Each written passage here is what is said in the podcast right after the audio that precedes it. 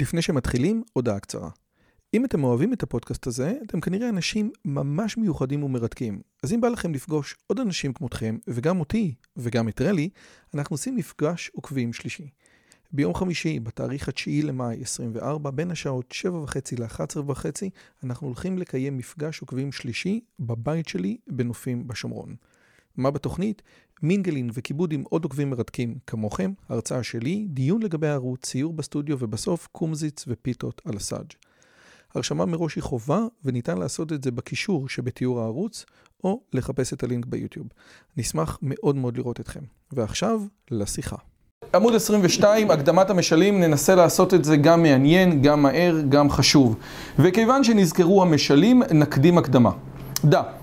שמפתח הבנת כל מה שאמרו הנביאים עליהם השלום וידיעת אמיתותו היא הבנת המשלים ונמשליהם ופירוש מילותיהם. וידועים לך דבריו יתעלה וביד הנביאים אדמה. זאת אומרת שכל מה שיש אצל הנביא זה כוח הדימוי וגם בזה הנביא שונה מהפילוסוף שהכוח של הדימוי אצל הנביא הוא משמעותי מאוד. למה הכוח של הדימוי אצל הנביא חשוב? כי הוא בעצם מעביר את דבר השם מההשגות המושכלות שלפעמים אין לנו דרך להסביר אותם לבני האדם. הנביא יכול להביא את דבר השם על ידי הדימויים שלו. זה בן אדם שכוח הדימוי שלו חזק. ודבריו בן אדם חוד חידה ומשול משל אל בן ישראל, ויודע אתה שמרוב שימושם של הנביאים במשלים, אמר הנביא, יחזקאל, המה אומרים לי אלא ממשל משלים הוא. זאת אומרת, יחזקאל כבר בעצם בא לאלוהים ואומר לו, תקשיב, כולם צוחקים עליי, אומרים לי, אתה אחד שנותן משלים. מרוב שזה מה שהנביא עושה, מביא את המשל. המשל הוא כלי חשוב מאוד בהבנה של מה שאנחנו עושים. וידעת מה שפתח בו שלמה, להבין משל ומליצה, דברי חכמים וחידותם, אוקיי? ועל זה אומרים, נאמר במדרש, למה היו דברי תורה דומין עד שלא עמד שלמה, ומדובר על ספר משלי, לבאר שהיו מימי עמוקים וצונים או צוננים, ולא היה אדם יכול לשתות מהם. מה עשה פיקח אחד? סיפק או חיבר חבל לחבל ומשיכה למשיכה, כן, משיכה זה חוט, כן? חוט שהוא שזור, ודלה ושתה. וכך היה שלמה ממשל למשל ומדבר לדבר עד שעמד על דברי תורה וזה לשונם. אוקיי? אז זה הדבר, אז זה, אז זה הרעיון המרכזי. דרך המשל אתה יכול להבין מה רצו, ואז רק שנייה. עכשיו, למה הדבר הזה הוא קריטי, או למה הדבר הזה הוא חשוב? כי באמת, כל נושא של הבנה, של ידע, זה הרעיון של להבין משהו דרך עולם המושגים שקיים לך. כן? מה שנקרא, תסביר במילים שלך. אם אתה יכול להסביר נושא במילים שלך, אתה מבין את זה בתוך עולם המושגים שלך. וכמו שאמרתי כבר פה, אני חושב כמה פעמים, הרבה פעמים אני מדבר בהרצאות על נושא, ואני אומר למישהו, הבנת? אומר, כן, תסביר במילים שלך. אמר, אני לא יכול. והוא בעצם מתכוון שהוא לא באמת הבין. הוא לא באמת הבין. עכשיו, הוא כן יש לו תחושה שהוא הבין, אבל הוא לא באמת הבין. אם אתה מבין, אתה יכול להסביר במילים שלך. חלק מזה זה המשל. שהמשל זה להביא את זה לתוך העולם שלך. עכשיו, יוחאי מקבילי אומר שיש פה איזשהו הבדל בין מה שנקרא משמעות סימבולית ומשמעות אלגורית, כן? יש הבדל בין אלגוריה לבין סימ... אלגוריה זה משל, כן? שהמשל בעצם מתאר משהו, אחד, משהו אחר, והדבר החשוב זה המשהו אחר. אבל הסימבוליקה זה אומר שגם המשל, גם הסימבול הוא משמעותי, כן? העולם של הקבלה הוא עולם של סמלים, של סימבולים, והסמלים הללו הם סמלים משמעותיים מאוד. כמו הנסיכה בסיפורי רבי נחמן למשל, היא לא סתם נסיכה, כאילו יש לזה סימבול. יפה. או לא סתם מלך, או לא סתם... יפה. אבל עכשיו אתה צריך לבוא ולראות איך הדברים האלה, הרמב"ם הוא פחות בסימבוליקה, הוא יותר באלגוריה. ובואו נראה דוגמה למשלים, אבל לפני זה חשוב להבין את הדברים הבאים, סעיף 2. איני סבור שיש מישהו מבעלי הדעת הבריאה, המדמיין שדברי תורה שנזכרים כאן, שנערכו תחבולות כדי להסבירם על ידי הסבר ענייני המשלים, הם דיני עשיית הסוכה והלולב ודין ארבעת השומרים. שימו לב, כל מה שאני הולך לדבר איתכם עכשיו לא קשור בכלל לנושא הזה של הלכה למעשה. בהלכה למעשה אנחנו מדקדקים ואנחנו נפרט ואנחנו, איך אומרים? על, על קיצו של יוד. כן? וכמו שאומר הרמב"ם, כן? כבר אמרתי לך לא פעם, שאם נחלקו חכמים באיזה השקפה ודעה שאין תכליתה מעשה מן המעשים, הרי אין לומר שם הלכה כפלוני.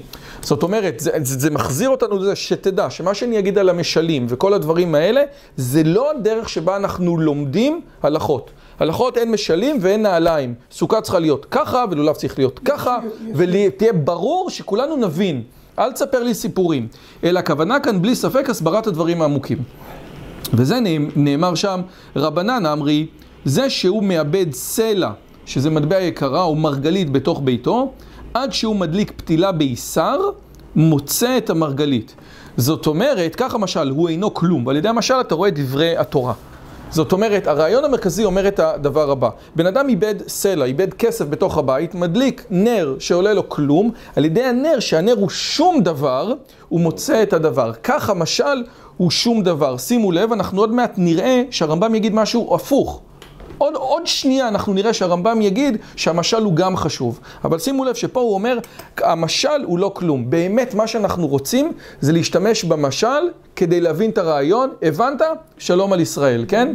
כתוב על uh, יונתן בן עוזיאל, כן? שכאשר היה לומד, כל עוף שהיה עובר מעליו היה נשרף, כן. מה, מה הכוונה? זה שמעתי מהרב שרקי, משהו יפה מאוד. מה הכוונה? מה זה לא היה, יש את המכ"מים, כן? אורן נדיר, המכ"מים של הטילים, זה, יש להם באמת, כל עוף שעובר מעליו נשרף, כן? אבל, אבל למה הוא מתכוון? הרעיון הוא שהוא היה לומד, אז עוף זה איזשהו, איזשהו שם קוד ל, ל, להבנה, כן? מהרגע שהוא היה תופס, מהרגע שהוא היה תופס איזה משהו, הוא מיד היה שורף אותו. זאת אומרת, הוא היה משתמש במשל כדי להבין איזה קונספט, ומהרגע שהוא היה מגיע לזה, הוא היה מבין הוא, הוא, הוא לא היה מקדש את ההסבר, כן? הוא היה שורף את ההבנה שלו ומשתמש ב... איך אומרים? הגעת תשרוף את הסולם. הגעת תזרוק את הסולם. וזה באמת העניין. זאת אומרת שהמשל הוא שום דבר. וזה גם לשונה מתבוננה כיצד אמרו ז"ל, בפירוש שתוכם של דברי תורה הם המרגלית, ונגלהו של כל משל אינו כלום. עוד מעט אנחנו עוד פעם, זה קריטי. וכיצד דימו את הסתרת העניין הנמשל בתוך הנגלהו של המשל למי שנפלה לו מרגלית בביתו, והוא בית חשוך ובו חפצים רבים, והמרגלית ההיא נמצאת בו. אלא שהוא אינו רואה אותה ואינו מרגיש בה. והרי היא כאילו יצאה מרשותו, משום שנמנע ממנו כל שימוש. עד שידליק את הנר, כמו שהוזכר, והדימוי הוא הבנת המשמעות במשל. אני רק אגיד לכם שלגבי המילה מציאות, כן? שהיא מילה משמעותית מאוד בשפה העברית, זאת אומרת, מה שנקרא ב, ב, ב, ברעיון של הפילוסופיה, זה הבעיה האונתולוגית, בעיית היש. מה זה קיים? שאני אומר שיש פה כוס תה, ואני אומר שיש במשולש 180 מעלות, ואני אומר שיש סיכוי סביר לבחירות נוספות עוד מעט. בכל המקרים התקיים, כאילו השתמשתי במילה יש, אבל ב... אחר לגמרי, כן? יש פה כוס תה. יש 180 בעלות במשולש ויש סיכוי שיהיה בחירות, זה שלושה דברים שונים לחלוטין, כן? הרעיון של המציאות הגיע בעברית מהמקום נמצא. מה שלא נמצא הוא לא במציאות. זאת אומרת שיש חושך בבית ואתה לא מוצא את המרגלית, אז אין לך שום דבר, כן? היא לא במציאות, היא לא נמצאת. עכשיו, מה המשל האידיאלי לפי הרמב"ם? אמר החכם, תפוחי זהב במשכיות כסף, דבר דבור על אופניו. האמת היא, זה, זה, זה פסוק שאני אישית מאוד מאוד אוהב, כי הוא קשור לסיפור שהיה לי לפני כמה שנים. ההורים שלי נורא רצו שאני אהיה בחידון התנ"ך העולמי, מאוד מאוד רצו. ואני אני, לא, אני לא כל כך התלהבתי מזה, אבל אתה יודע, בשביל כיבוד הורים עשיתי. בכל אופן, היה את השלב של בית הספר, שזה עברתי יחסית בקלות, ואז הגענו לשלב המחוזי. בשלב המחוזי היה הבדלים בין, הבת, בית, בין הבתי ספר החילונים לדתיים. לכן אין כמעט דתיים, אין כמעט חילונים בסוף. כי בהתחלה זה כאילו שואלים משהו בסגנון, שאלה של החילונים זה אשת חיל מי ימצא, תשלים, משהו כזה, ואצל הדתיים שואלים שאלות אחרות. והייתה, ואחת השאלות ששאלו הייתה תפוחי זהב במשכיות כסף, תשלים. עכשיו, אני לא הכרתי את הפסוק הזה, וזה פסוק שהוא לא, הוא, זה גם, הוא, הוא לא מופיע בתפילה הסטנדרטית, כן? אתה לא מכיר אותו. והייתה שם איזושהי, זה היה באור יהודה, ואני יצאתי מה... אני יצאתי מהבחינה והבנתי שזהו, שזה הסוף שלי, שאני לא ממשיך. והייתה שם איזה גברת אחת, חצי עיוורת. חצי עיוורת, והיא התבאסה, היא התבאסה שהיא לא ידעה משהו כזה דבר. ודיברתי איתה שתי, חצי דקה, ואמרתי לה, תקשיבי, את הולכת להיות, את הולכת לזכות בטוח. ובאמת באותה שנה היא זכתה. זה היה מטורף. ראית בן אדם שחי בעולמות עליונים אחרים. היא לא, אמרתי לה, את התפוחי זהב, היא בכלל לא אמרה לי, מה, על מה אתה מדבר? והמשיכה, אתה יודע, כמו שאנשים ממשיכים.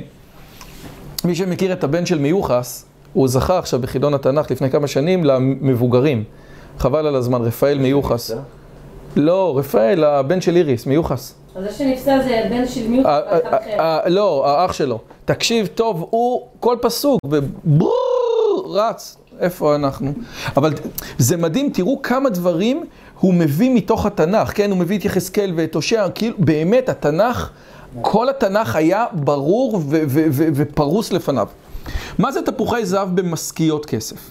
שמע ביור העניין שהזכיר, משכיות הם הפיתוחים שבדמות צווחה.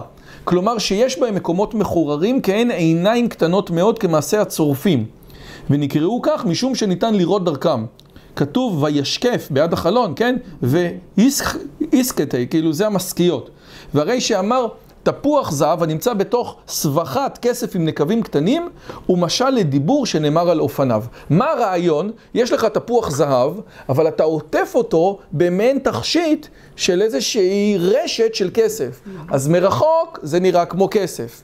ואתה מתקרב, אתה רואה זהב. למה זה דבר דבור על אופניו? למה זה המשל האופטימלי ביותר? ראינה כמה מופלאת אמירה זו המתארת את המשל העשוי כה, כהלכה. הוא אומר שהדיבור בעל שני האופנים, כלומר שיש לו חיצוניות ותוך, יש לו את הכסף מצד אחד שזה הצד החיצוני, ואת הזהב מהדבר הפנימי. ראוי שחיצוניותו תהיה טובה ככסף, וראוי שתוכו יהיה טוב מן החיצוניות. עכשיו זה מה שאמרתי לכם לפני זה, כתוב שהמשל עצמו הוא לא, לא ולא כלום, ועכשיו הוא אומר שראוי שהחיצוניות תהיה טובה ככסף. זה ממש מפה לפה. עוד מעט נגיע לזה. וראוי שתוכו יהיה טוב מן החיצוניות, כך שתוכו יהיה עדיף על חיצוניותו כעדיפות הזהב על הכסף. וראוי שיהיה בחיצוניותו מה שיצביע למתבונן על מה שתוכו. זאת אומרת, בינתיים זה תפוח, כן? אתה רואה תפוח פה, אתה רואה תפוח פה, אבל התפוח מתכסה באיזה משהו והמשל עצמו מסביר, זאת אומרת, המשל מסביר משהו על הנמשל. המשל זה תפוח כסף, שהוא מסביר משהו על הנמשל, שהוא תפוח זהב, שהוא עוד יותר טוב. ודרך התפוח כסף כבר אתה יכול לראות את התפוח זהב. בדיוק, נכון, בדיוק, זה. וכמו אותו תפוח זהב המכוסה, סבכת כסף בעלת חורים קטנים מאוד, כך שהרואה מרחוק או שלא בעיון חושב שהוא תפוח כסף. אך אם יתבונן בו חד עין באופן, באופן מדוקדק, יתברר לו מה שבתוכו וידע שהוא זהב. וזה המשל העשוי כהלכה, או כמו שמקבילי אומר, שאפשר גם לתרגם את מה שהוא אומר כהמשל המתוחכם. זה המשל האופטימלי. גם משל לכולם, גם נמשל שהוא חזק, גם זה שזה מצביע על זה, זה מצביע על זה, הכל נפלא. וכך הוא משלם של הנביאים עליו השלום. חיצוניותם היא חוכמה המועילה בדברים רבים.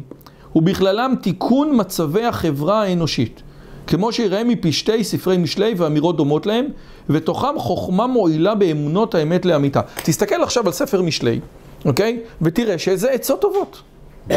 עצות טובות. באמת, החוכמה של ספר משלי ברובד הפשוט, הנגלה, הילדותי, עצות טובות. תשים עכשיו משהו שהוא מעבר לזה, חבל על הזמן. בכל אופן, רציתי להגיד, הנה. אז הוא אומר כזה דבר, דברים אלו מוגשים, כי מצד אחד הרמב"ם קובע על סמך דברי המדרש כי פשוטו של משל אינו ולא כלום. ואחרי זה הוא אומר שהמשל טוב ככסף. אז יש כמה, יש, אני אתן פה כמה סיבות, זה הרב אבינר נותן, אני גם מבין מאיפה. היו שפתרו את השאלה בכך שפרשו את הקביעה שהמשל הוא כלום יחסית לזהב, כן? זאת אומרת, כסף יחסית לזהב זה לא ולא כלום, זה לא נשמע טוב, כן? והתירוץ האחר מסביר שהסבר הסתירות נעוץ בחילוק בין מדרגות הנבואה. אצל, אצל הנביאים, גם המשלים והדימויים הם בעלי משמעות ונחשבים בעצמם לתורה. ובמשלי הנביאים החילוק בין משל ונמשל, לא, זה לא כמו גרוטאה ומרגלית, אלא בין כסף וזהב. אבל יש כל מיני משלים כגון דיבר שלו, אה, אבל יש משלים אחרים, כן? שזה משלי חכמים. שאין בפשט שום משמעות שהיא רוחנית, כן? בפשט אין שום דבר. יש משמעות, יש משל של הנביאים, שזה בדיוק מדויק ומדוקדק, ויש משל של החכמים. ובמשל של החכמים, זה באמת, המשל עצמו הוא לא ולא כלום. אז בואו נראה איזה משלים זה ככה ואיזה משלים זה ככה.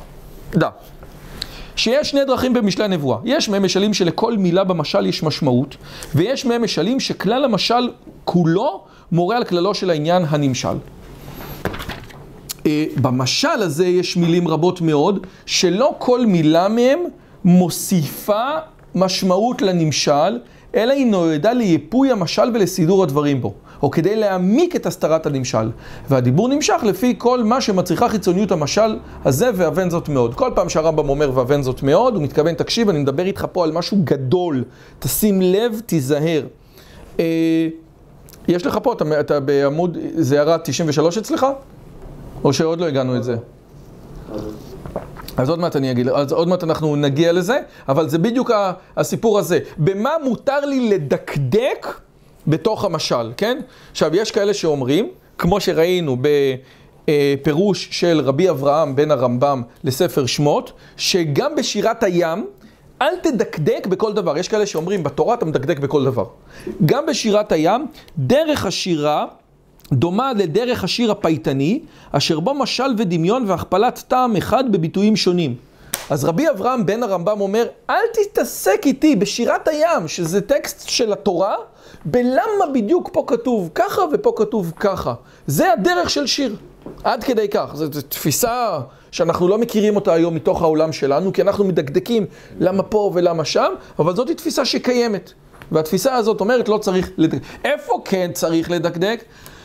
דוגמה למין הראשון של משלי הנבואה, היא אמירתו, ויחלום, זה סולם יעקב.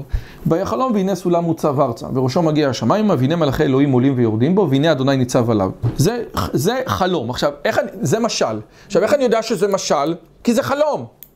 המשל עצמו הוא חלום. זה לא שהיה, זה לא שאני צריך את הפירוש של הרמב"ם כדי לבוא ולהגיד, תקשיב, זה לא כפשוטו. הוא חולם, חל... הוא חולם חלום. ויחלום חלום. זה לא כמו שאצל, שהרמב"ם מפרש את כל הנושא הזה עם ברית בין הבתרים ועם המלאכים, שזה היה במראה הנבואה, או, ש, או שזה היה בחלום, כי זה לא כתוב. אבל פה כתוב, היה חלום. כשבן אדם חולם חלום, הוא ברור לו לגמרי שהחלום הזה הוא סימבול למשהו אחר, כן? הוא אלגורי למשהו אחר. עכשיו, יש כמו שאתה חולם חלום, כן? אתה חולם חלום. והחלום הזה מנסה להסביר לך איזשהו רעיון מסוים בסימבול, כן? אבל בתוך החלום הזה, כדי, איך אומרים, לייפות את הסצנה, אז שמים עוד ככה ועוד ככה ועוד ככה, כן? היה לך איזה משהו ודיברת עם איזה מישהו בחלום, ותוך כדי שדיברתם אכלתם משהו. עכשיו השאלה, למה אכלת סטייק ולא אכלת פיצה, לא רלוונטית. חלום היה צריך להשלים את זה, נתן כל מיני דברים, נעשה ייפוי. אצל יעקב, אומר, תקשיב טוב, כל מילה שם קריטית, משום שאמירתו סולם מורה על עניין אחד. ואמירתו מוצב ארצה על עניין שני. ואמירתו וראשו מגיע השמיים המורה על עניין שלישי. ואמירתו הנה מלאכי אלוהים מורה על עניין רביעי. ונאמר עולים על עניין חמישי ויורדים עניין שישי. ואמירתו הנה אדוני ניצב עליו מורה על עניין שביעי. הרי שבכל מילה במשל הזה מוסיפה משמעות בכלל הנמשל. אז זה באמת איזשהו משל שאתה צריך לבוא ולדקדק בו. עכשיו, מה הפירוש המשל הזה לפי, אה, לפי הרמב"ם? בהלכות יסודי התורה, הרמב"ם יגיד שהמשל הזה מדבר על המלכויות, על זה שהמלכויות עולות ויורדות, כן? אבל זה לא בדיוק מובן. במורה נבוכים הוא, יש לו שני פירושים, והוא אומר שהמשל הזה זה הרעיון של ההכרה של האדם, כן? סולם מוצב ארצה, אתה מתחיל בארצה וראשו מגיע השמיימה, והנה מלאכי אלוהים, אגב זה מאוד מוזר, אם המלאכי אלוהים הם צריכים לרדת ולעלות, ולא לעלות ולרדת, אבל אתה עולה ואז יורד, זאת אומרת אתה עולה להבין משהו ויורד לבני האדם, כן? המורה נבוכים זה ספר שהוא מאוד חברתי, במובן הזה שהחכם, כאילו אם מורה הנבוכים, ראיתי את זה אצל אבי רביצקי, משנה תורה נכתב לכל אחד. מורה נבוכים נכתב ליחידים. מורה נבוכים כאילו מדבר הרבה יותר על... אם אתה שואל איך האדם אמור להתנהג מבחינה חברתית, אז במורה נבוכים הוא אמור להיות הרבה יותר חברתי מאשר במשנה תורה. איך זה יכול להיות? הרי משנה תורה נכתב לכל אחד. אומר, לא, משנה תורה נכתב לכל אחד, אתה גם ככה חברתי. מורה נבוכים אומר, אל תהיה בתוך האולימפוס שלך. עלית? קיבלת? תראה, תביא את זה הלאה, אוקיי? כי בדיוק לאותם האנשים שקוראים את מורה נבוכים, הם לא רוצים להיות, הם, תן להם להיות לבד בשקט, אל, אל, אל תפריע לי.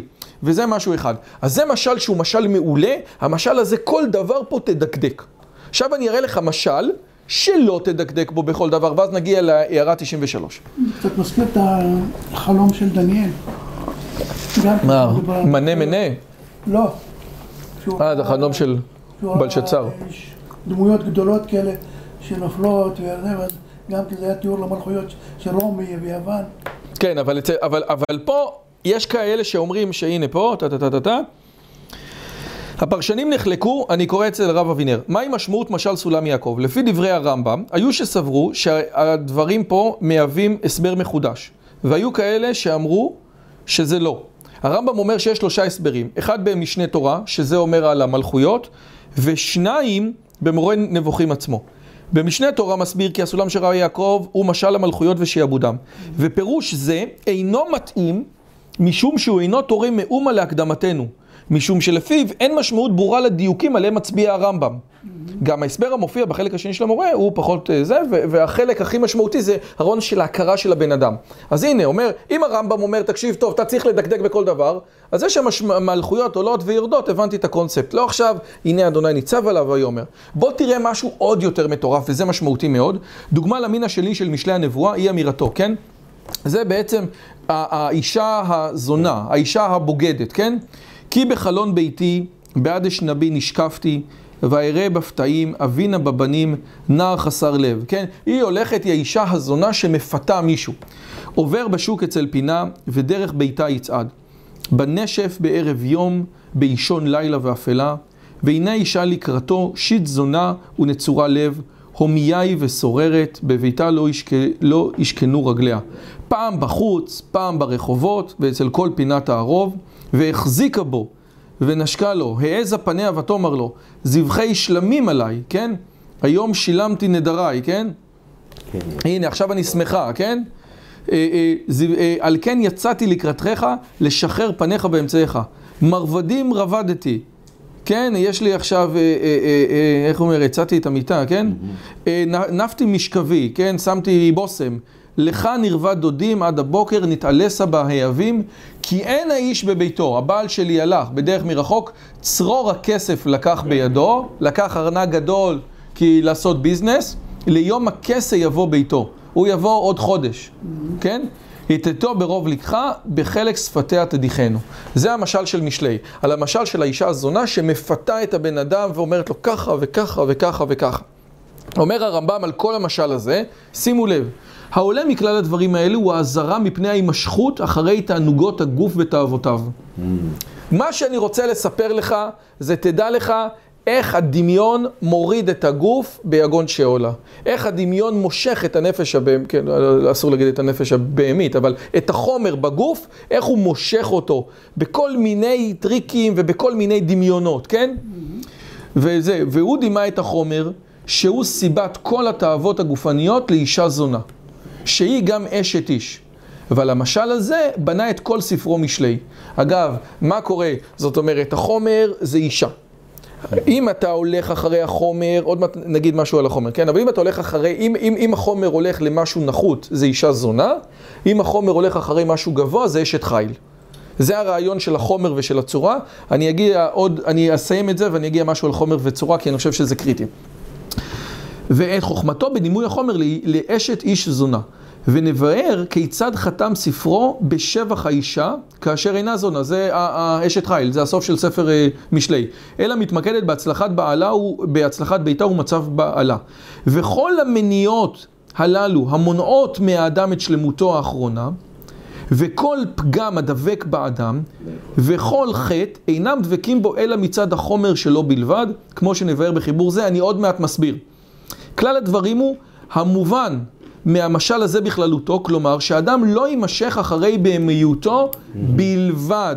שימו לב למילה בלבד, כולם מתעסקים על המילה הזאתי, זאת אומרת, ברור שיש את הנושא של הבהמיות, וברור שבן אדם, ראינו בשמונה פרקים שבן אדם יש דברים שהוא עושה, אל תעשה רק מתוך ההנאה, אבל גם אל תעשה דווקא. אתה רוצה טעים, תעשה טעים, כן? אין מצווה לסבול, כן? כמו שאמרו פעם. יש איזו בדיחה, כן? ש... אה, אחד הלך לאחד של הרבי של האדמו"רים, והעוזרת הביאה אה, סופגניות. אז הוא שם עליהם מלח. אז הוא אמר, למה שם מלח? כדי שלא יהיה לו הנאה. ההוא יוצא, רואה את האישה של הרבי יפה, יפה, יפה. אז הוא אומר, כמה מלח הוא שם בה, בתוך האישה הזאת, כן? אין, אין, אין עניין לסבול. יש עניין אבל. מה זה פת במלח תאכל ועל, ועל המים במשורה תשתה ועל הארץ תישן וחיי צער אתה חי אשריך בעולם הזה, אשריך בעולם הזה וטוב לך לעולם הבא. יש, כן, אז, אז, או, אז, יש, יש. כן. גיוון רק. לא, אבל שנייה, קודם כל, רק שנייה, לא יפה. להנאת גופי, יש אנשים אומרים כן. לפני כל דבר שהם אוכלים לא להנאת גופי. אז, אז, אבל, אבל, יש אתה תתייסר. אבל, אבל שנייה רגע, קודם כל, רגע, נכון, שנייה, בוא נענה. קודם כל, את מכירה את מה שהחסידים אומרים על זה, כן? שהכל תלוי איך אתה קורא. פת במלח תאכל, כן. וכזה, אבל גם עם זה, בסופו של דבר, זה הדרך, זה, זה, זה, יש, יש כל מיני, יש כל מיני דרכים בתוך הסיפור הזה לחיות. זה באמת נכון שמי ש... אה, אה, אני אגיד את זה הפוך. בשמונה פרקים אומר הרמב"ם שנפש האדם אחת היא, ככה הוא מתחיל את אה, שמונה פרקים. זה אומר שאין לך עולם, אין לך את הנפש ואת הגוף. נפש האדם אחת היא. ואני, אם אני רוצה, אם אני רוצה להתעסק בתורה, אני צריך להיות בסדר בגוף. ולכן הרמב"ם מדבר על בריאות, ולכן הרמב"ם מדבר על אוכל, ולכן הרמב"ם מדבר על משגל. אתה לא יכול להתנתק מהגוף, כי נפש האדם אחת היא, ויש בה את החלק הזן, ואת החלק המתעורר, ואת החלק הגדל, ואת החלק הצומח, ואת כל החלקים האלה. ואם אתה תתעלם מחלק אחד, אז אתה לא תהיה בפוקוס כדי לעבוד את השם. וזה מה שאומר הרמב"ם פה. עכשיו, זה באמת גישה שאנחנו רואים היום ש... ש, ש לא כולם הלכו לתוך הגישה הזאת, הרבה אנשים הלכו לזה שיש את הנפש הבהמית ואת הנפש האלוקית, או שיש איזושהי הפרדה משמעותית בין נפש ובין גוף, כן? הפרד... נוצרי. אבל יש בזה משהו, רק שנייה, יש הרבה מאוד מה... מה... מהציבור הדתי-יהודי שכן הלך על ההפרדה, על, על, על העניין הזה, ודיטי אומרת משהו שהוא קיים. כן, אבל זה גם נתנו דברים, כדי לברר משהו, אתה חייב לתת קיצוניות מסוימת. מה, אין שמחה אלא בבשר זה בדיוק מה שרציתי להגיד אה, עכשיו. אז אתה נותן כן. שני קצוות ונותן כיוון. אבל אני לא, אבל, אבל סליחה, אבל סליחה שאני אומר אפילו את מה שאתה אומר, אין שמחה אלא בבשר ויין, זה אפילו לא קיצוניות, זה הדרך שבה, כאשר אתה מסתכל על התורה, ואתה אומר, התורה רוצה שהבן אדם יהיה שמח, כן? אז היא אומרת לו, תהיה שמח. ולכן הדבר הזה חשוב. יש אנשים שנתפסו לתפיסה מאוד חד... חד- אגב, אה, כבר דיברנו על זה, כבר. דיברנו על זה בשמונה פרקים, שאומר הרמב"ם. יש את החסידים האלו שרוצים רק, אה, שאנחנו, שהם, שה- שהתורה זה אוי- אויב הגוף. אומר, לא, זה לא אויב הגוף, ואתה רואה איך הרמב"ם מדבר, כן, בהלכות לא דעות. אויב הנפש. אויב כן, אבל, אבל הרמב"ם מדבר בהלכות דעות מתי איך אדם צריך לאכול, והרמב"ם מדבר על איך אדם צריך לצאת לנקבה, ואיך הרמב"ם צריך לבעול. הרמב"ם מדבר על כל הדברים האלה, למה? כי נפש האדם אחת היא. אגב, זאת הסיבה שבן אדם שהוא חולה, או בן אדם שהוא מעוות, לא יכול להיות נביא, כן? אתה צריך ש... להיות... אתה צריך להשתיק את כל המנגנונים, כן? אל תהיה לא רעב מדי ולא שבע מדי, תהיה בן אדם, תחיה בצורה טובה ונכונה, כן? זאתי דרך האמצע של הרמב"ם לכל הדרך. רק אומר הרמב"ם שיש מקומות, כמו שקאנט, אני ראיתי השבוע, שאומר, כן? הנפש של האדם מושכת לכיוון אחד, כן? הבן אדם הולך לעצלות. הנפש של הבן אדם, לא אתה, כן, אני מדבר, לא, זה- שלא, זה- ה- הנפש של הבן אדם הולכת לעצלות, ולכן, ולכן אתה צריך, לכן בית הספר אמור לדאוג נגד זה, דיברנו על מישור משופע, סבבה לגמרי, אבל שתדע, הנה, שהאדם לא יימשך אחרי בהמיותו בלבד, כלומר החומר שלו, כי החומר הקרוב של האדם הוא חומר הקרוב של שאר בעלי החיים, עוד מעט, אני, יש פה כמה דברים שלא הסברתי, אני, אני הולך לעשר, ואני חוזר, ואני אני הולך לעשר וחוזר לתשע. ולאחר שביארתי לך זאת וגיליתי לך סודו של המשל הזה, אל תתלה תקוותך בכך שתשאל למה התכוון בדבריו זבחי שלמים אליי, היום שילמתי נדריי. למה היא דווקא עשתה קורבן שלמים ולא קורבן עולה ולא זה, ואל... למה ככה ולמה ככה, או למה מרבדים רבתי הרסתי, כן? כי אין האיש בביתו. מה זה אומר, כן? ולמה היא לא הציעה לו וויסקי? ולמה היא לא הציעה לו ממתקים? ואיזה ממתק? ומה... אל תשאל. וכל שאר הדברים האמורים באותה פרשה. משום שכל זה רצף דברים בחיצוניות המשל. שכן אותם מצבים שהזכיר הם ממין מצב הנואפים. וכן אותם אמירות ורוצה בהן הם מין אמירות המנאפים זה לזה.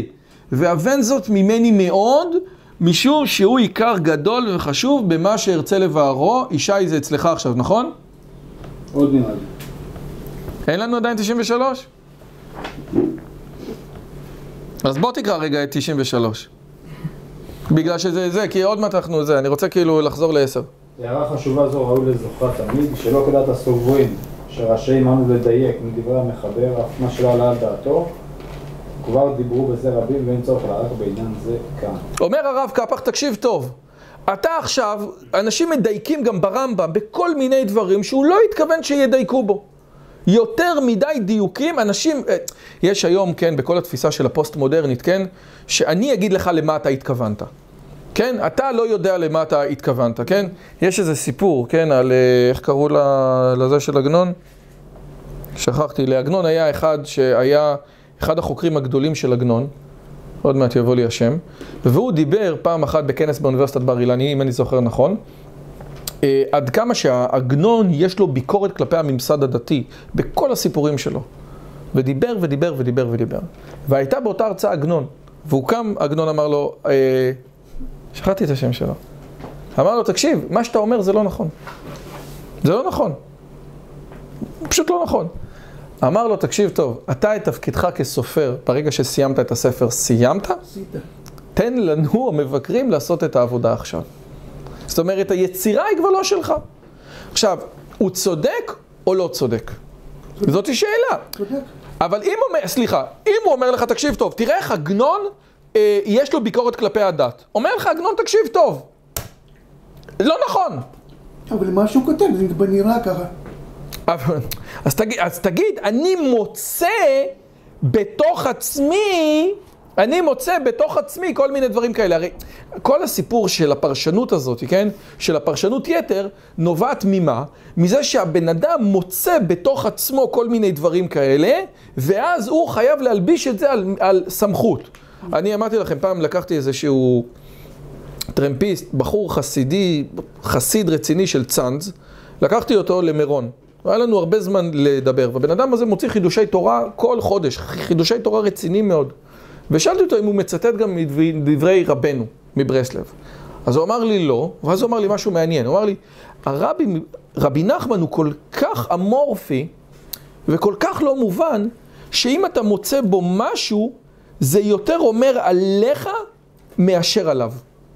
זאת אומרת, אתה מוצא את מה שאתה רוצה לחפש.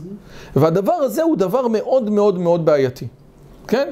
וצריך לראות איפה אנחנו אומרים, כן, מה שהרמב"ם אמר, שזה מה שאנחנו חושבים שהוא אמר, או מה שהוא אמר.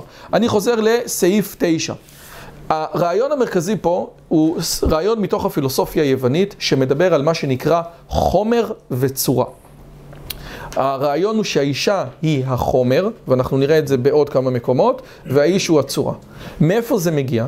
זה מגיע מזה שבפילוסופיה היוונית, כאשר הסתכלו על תהליך העיבור, ראו את, בעצם את התהליך שהגבר מביא את הזרע שלו, כאילו שהאישה היא כמו סויל, היא האדמה, היא החומר שעליה נבנה הצורה של האדם, כן?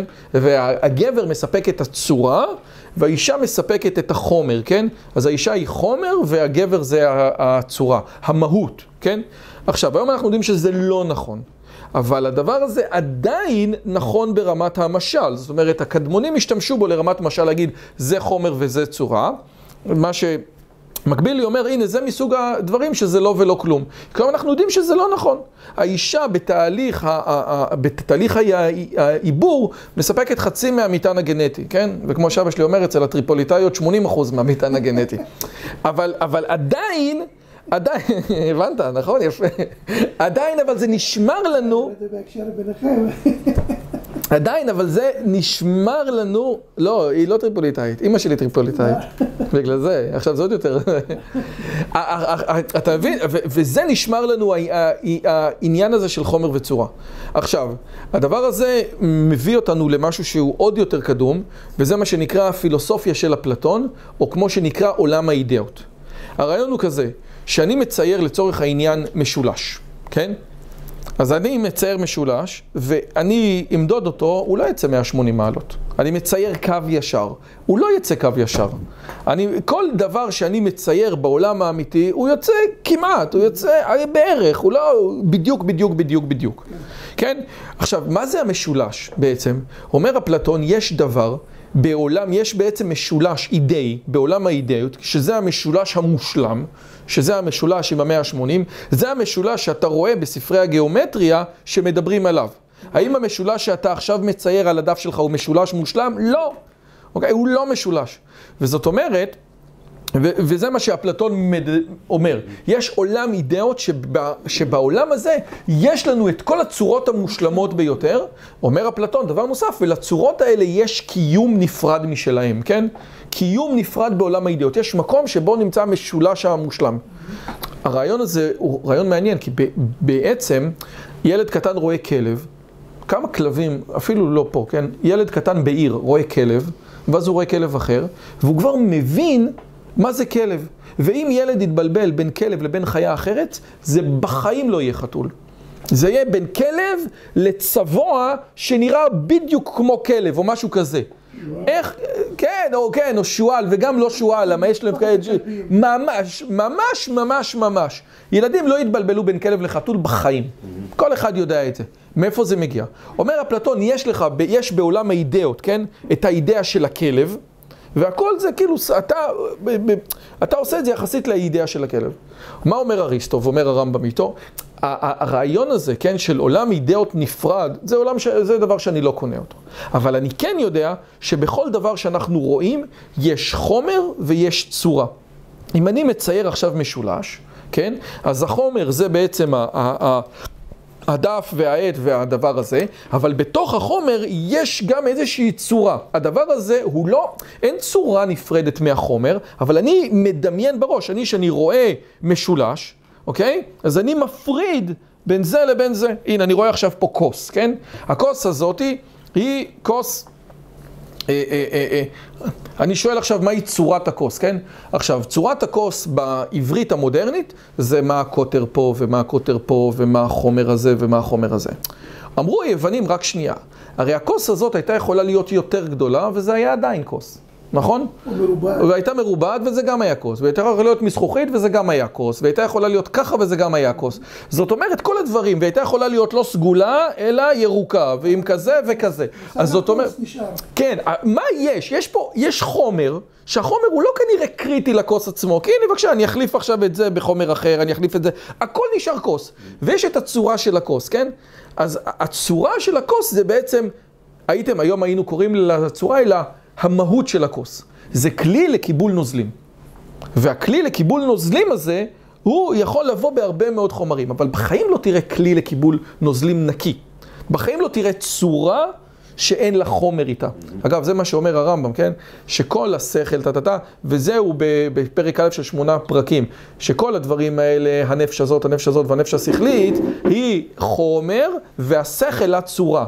בפרק א', הרמב"ם, בפרק א', כן? חלק א', פרק א', שנגיע אליו עוד רגע, הרמב"ם ידבר על צלם, אה, על, ה- על, על צורת האדם, כן? מהי צורת? מהו הדבר שגורם לאדם להיות אדם, כן?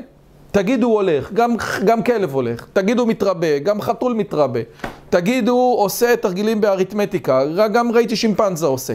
מה יש אצל האדם שמייחד אותו? זה החום, זה, זה הצורה, הצורה זה מהות האדם, אוקיי? עכשיו, אז בעצם אין לנו חומר בלי צורה, אז בואו עכשיו נקרא את זה שוב. את חוכמתו בדימוי החומר לאשת איש זונה, כן? אז יש לנו, אצל הבן אדם יש לנו חומר ויש לנו צורה, ובעצם החומר, כן? זה, החומר הוא העבד של הצורה. בסופו של דבר, למה? כי אם הצורה זה המהות, אז החומר זה ה... ה- ה- איך אומרים? זה, ה- זה הגוף שלו, כן? או, או, או כמו שהוא אומר, כלומר החומר שלו, כי החומר הקרוב של האדם הוא החומר הקרוב של שאר בעלי החיים. החומר של האדם, עוד מעט נגיע מה זה לחומר קרוב, זה בעצם הדם שלו, וזה בעצם העצמות שלו, וזה האור שלו, והדברים האלה הם כמו אצל אדם, ככה אצל היהודי, ככה אצל הגויים, ככה אצל בעלי החיים. זה אותו דבר. מה שמשנה זה הצורה. הצורה יכולה למשוך את החומר של הבן אדם כלפי מעלה. להתעסק במושכלות ולהתעסק בפילוסופיה ולחפש את אלוהים, ואז זה, ואז החומר הופך להיות אשת איש, זאת אומרת אישה שנאמנה לבעלה, כן? ועוד פעם, כמו שאני אומר שוב, הרעיון הזה שאישה זה חומר והגבר זה הצורה, זה משל, כמו שמדברים על הדוכרה והנוקבה, כן? זאת אומרת, איזה רעיונות שאנחנו אנחנו תופסים בתור איזה שהם אליגוריה, איזה שהם סמלים, אבל הם לא מחייבים במציאות הפיזיולוגית, כן? שאלוהים אומר, אנחנו נראה בפרק ב', שאלוהים אומר שזכר ונקבה ברא אותם, בכל בן אדם יש איש ואישה. יש, את יכולה לקרוא לזה ככה, אין שום... אני. כל- למה? למה? מכיוון שאמת זה אמת בכל מקום, זה לא משנה, שתיים ועוד שתיים זה ארבע בכל מקום. אפשר לקרוא לזה ככה. בכל בן אדם יש גם איש וגם אישה, זה היסוד של החומר, היסוד של הצורה, זה ביחד. אשת איש נאמנה לבעלה, זה יש גם לגבר מה ללמוד מזה בעצם. כן! מדובר, כל הסיפור... זה נאמר לחלקים ה... כן, בדיוק, בדיוק. תהיה נאמן לחלקים. עכשיו, מה זה החומר הקרוב? מה זה החומר הקרוב? כן, כן, בדיוק. פה לא מדובר על אשת איש במובן של אישה זונה. זאת אומרת שהחומר שבך כן. כן, נשאף לנ... יפה. נכון. והכל אתה מגיע... יודע, משהו. מעניין בהקשר הזה, שרק עכשיו אני מבינה 20 שנה באיחור. נו, ברוך כשהייתי השם. בשידוכים, אמרו לנו שהגבר, כאילו לפי הרמה הרוחנית שלך, שאת יכולה כאילו למשוך או להוריד אותו. הוא בא אלייך בהתאם, כאילו לימדו את זה, אני לא יודעת אם מלמדים את זה בכל מקום. זה העסיק אותי שנים, ב- למה זה ככה? וזה עכשיו אני מבינה את זה פעם ראשונה, את המשמעות ה... נו, אז ואת רואה? עכשיו- להיות עסוקה בכאילו, רגע, אז ברם... כן. נו, זה נכון או לא? כן, אני חושבת, זה, זה ההסבר של זה, זה מזה נכון. זה בא. ש, מה זה האישה מעלה אותו? החלק אומרים, ש... כאילו... את כן. כן, כן, נכון. החלק האנרגיה הזאת, שכל אחד בתוכו צריך למצוא את ה... ועכשיו עוד פעם.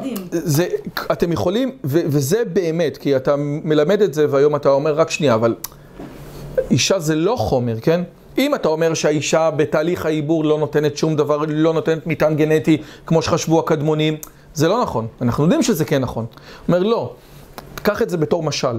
קח את זה בתור משל, תדע, בכל בן אדם יש גם איש וגם אישה. מה זה החומר הקרוב?